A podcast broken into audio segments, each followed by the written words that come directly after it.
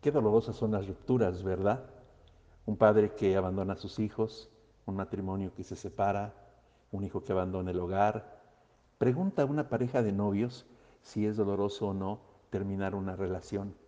Una empresa que quiebra porque sus socios se pelean y se separa. Un trabajador que es despedido injustificadamente, etcétera, etcétera. A veces las rupturas o separaciones son necesarias, en ocasiones hasta indispensables, pero no por eso dejan de ser dolorosas.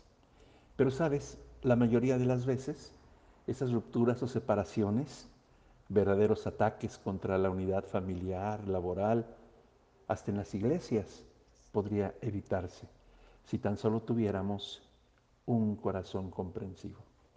Ese es el título de este mensaje.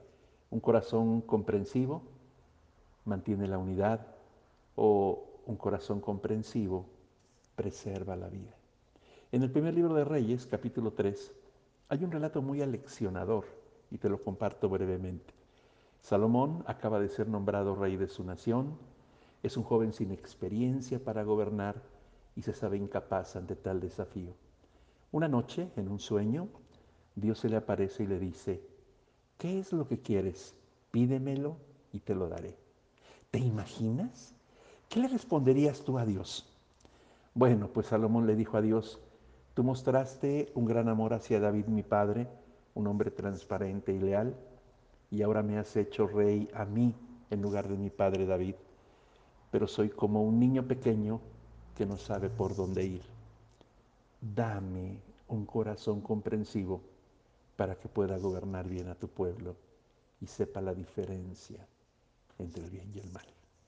Así que Dios le respondió, como pediste sabiduría para gobernar con justicia, y no has pedido una larga vida, ni riquezas, ni la muerte de tus enemigos, te concederé lo que me has pedido. Te daré un corazón sabio y comprensivo como nadie nunca ha tenido ni jamás tendrá. Además te daré lo que no me pediste, riquezas y fama. Ningún otro rey se comparará a ti por el resto de tu vida. Entonces Salomón se despertó y se dio cuenta de que había sido un sueño. Pero el sueño fue real. Al poco tiempo, Salomón va a estrenar y a poner en práctica su corazón comprensivo. Resulta que dos mujeres, dos prostitutas que habitaban en una misma casa, eso dice el relato, dieron a luz cada una con una diferencia de tres días. Una de ellas, seguramente por descuido durante la noche al dormir, se rueda sobre su hijo, lo asfixia y el niño muere. Esta mujer entonces planea cambiarle el hijo a su compañera. Es decir, pone al hijo muerto a un lado de ella y toma al hijo vivo. Durante la madrugada, la mujer despierta y al pretender alimentar a su hijo, se da cuenta de que está muerto. Presa del dolor, no puede hacer nada a esa hora de la noche, pero al amanecer se da cuenta que ese bebé muerto no es su hijo. Comienza a reclamarle a la otra mujer, comienzan a pelear, no hay acuerdo, la mujer pide justicia y son llevadas ambas mujeres delante de Salomón para que él haga justicia. Salomón las escucha, ambas dicen ser la madre del niño vivo, y entonces Salomón toma una decisión sabia, la que con el paso del tiempo se conoce como la decisión salomónica. El rey Salomón dice, traedme una espada, partan por la mitad al niño y den la mitad del niño a cada una de estas mujeres.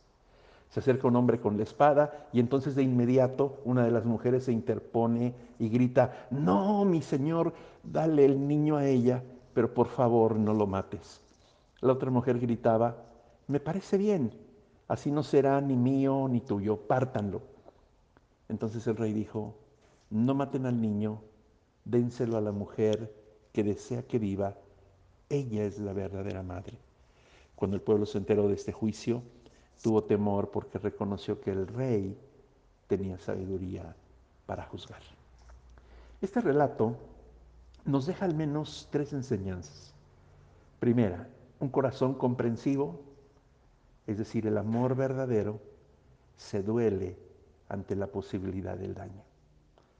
Dos, un corazón comprensivo, el amor verdadero, preserva la vida.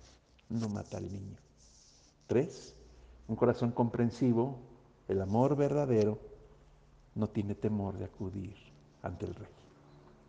Seguramente muchos pensarán, ¿y, esto qué tiene que ver conmigo?